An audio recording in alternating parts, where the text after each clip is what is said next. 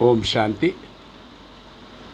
October பதினொன்று ரெண்டாயிரத்தி இருபத்தி மூணு காலை முரளி பாப்தாதா மதுபன். இன்னைக்கு தலைப்பு இனிமையான குழந்தைகளே. இந்த படிப்பு மிகவும் செலவில்லாதது மற்றும் எளிதானதாகும். பதவிக்கு ஆதாரம் ஏழை மற்றும் செல்வந்த நிலையில் இல்லை படிப்பில் இருக்கிறது. ஆகியால் படிப்பில் முழு கவனம் வையுங்கள். அப்போ சொல்கிற இனிமையான குழந்தைகளே இந்த படிப்பு மிகவும் செலவில்லாதது. இதுக்கு வந்து கோர்ஸ் ஃபீஸ்னு ஒன்று கேட்டுட்டு நீங்கள் போய் சேரணும்னு அவசியம் இல்லை. ரொம்ப ஈஸியானதும் கூட.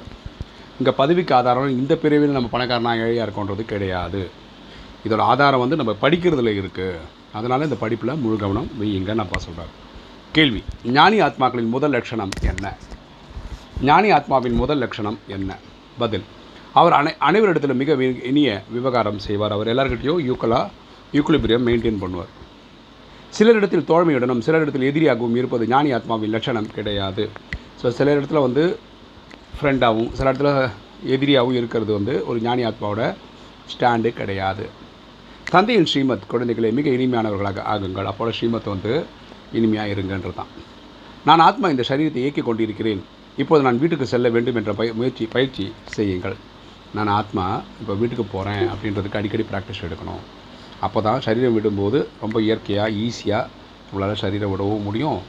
இந்த ஞானமும் ஈஸியாக நமக்கு ஸ்வீகாரமும் ஆகும். இன்றைக்கி தாரணை. முதல் பாயிண்ட்டு ஞான சிந்தனை செய்து திரிகாலதர்சி ஆக வேண்டும். இந்த ஞானத்தை ரீங்காரம் பண்ணணும் திருகால திரிகாலதர்சி முக்காலம் தெரிஞ்சவராக ஆகணும். மேலும் ஆக்க வேண்டும் அடுத்தவங்களுக்கும் இதை சொல்லிக் கொடுக்க கொடுக்க வேண்டும். கண்ணில்லாதவர்களுக்கு ஊன்றுகோலாகி அவர்களை அஞ்ஞான நித்திரையிலிருந்து எழுப்ப வேண்டும். கண்ணில்லாதவர்கள் யாரை சொல்கிறோன்னா இந்த ஞானம் தெரியாதவங்க சொல்கிறோம் அவங்களுக்கு ஞானத்தை கொடுக்கணும். ரெண்டு இருபத்தொன்று பிரிவுகளுக்காக தன்னிடம் உள்ள அனைத்தையும் காப்பீடு செய்ய வேண்டும். கூடவே ஞான சங்கம் ஓத வேண்டும்.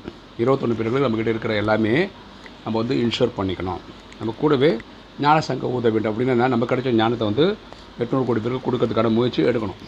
வரதானம். தன்னுடைய பொறுப்புகளின் சுமைகள் அனைத்தையும் பாபாவுக்கு கொடுத்து விட்டு சதா கவலையற்று இருக்கக்கூடிய வெற்றி நிறைந்த சேவதாரி ஆகுக. தன்னுடைய பொறுப்புகளின் சுமைகள் அனைத்தையும் பாபாவுக்கு கொடுத்து விட்டு சதா கவலையற்று இருக்கக்கூடிய வெற்றி நிறைந்த சேவதாரி ஆகுக. விளக்கம் பார்க்கலாம். எந்த குழந்தைகள் சுயம் எவ்வளவு லேசாக இருக்கிறார்களோ அவ்வளவு சேவை மற்றும் சுய சதா உயர்ந்து கொண்டே இருப்பார்கள். ஸோ எந்த குழந்தைகள் வந்து எப்போவுமே லைட்டாக இருக்காங்களோ எந்த விஷயத்தையும் டென்ஷன் கென்ஷன் ஆகாமல் இருக்காங்களோ அவங்களால சேவையும் நல்லபடியாக பண்ண முடியும். அதாவது முன்னேற்றத்தை அடைந்து கொண்டே இருப்பார்கள். அவங்க முன்னேற்றம் கிடைக்கும். எனவே அனைத்து பொறுப்பின் சுமைகளையும் பாபாவோட கொடுத்து விட்டு சுயம் கால கவலையற்று இருங்கள் நீங்கள் இப்போ நேரத்தில் உங்கள் சேவையெல்லாம் பாபாவிட்ட கொடுத்துட்டு நீங்கள் டென்ஷன் இல்லாமல் இருங்க. எந்த விதமான நான் என்பதை சுமை இருக்கக்கூடாது. நான் தான் பண்ணுறேன் அப்படின்ற ஒரு டென்ஷன் இருக்கக்கூடாது. நினைவின் போதில் மட்டும் இருங்கள். பரமாத்மா நினைவில் இருங்க.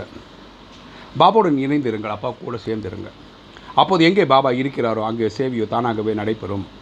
அங்கே வந்து சேவை தானாக நடந்துடும் செவிப்பவர் சேவித்துக் கொண்டிருக்கிறார் செய்பவர் சேவித்துக் கொண்டிருக்கிறார். எனவே லேசாகவும் இருப்பீர்கள் வெற்றி நிறைந்தவராக ஆகிவிடுவீர்கள்.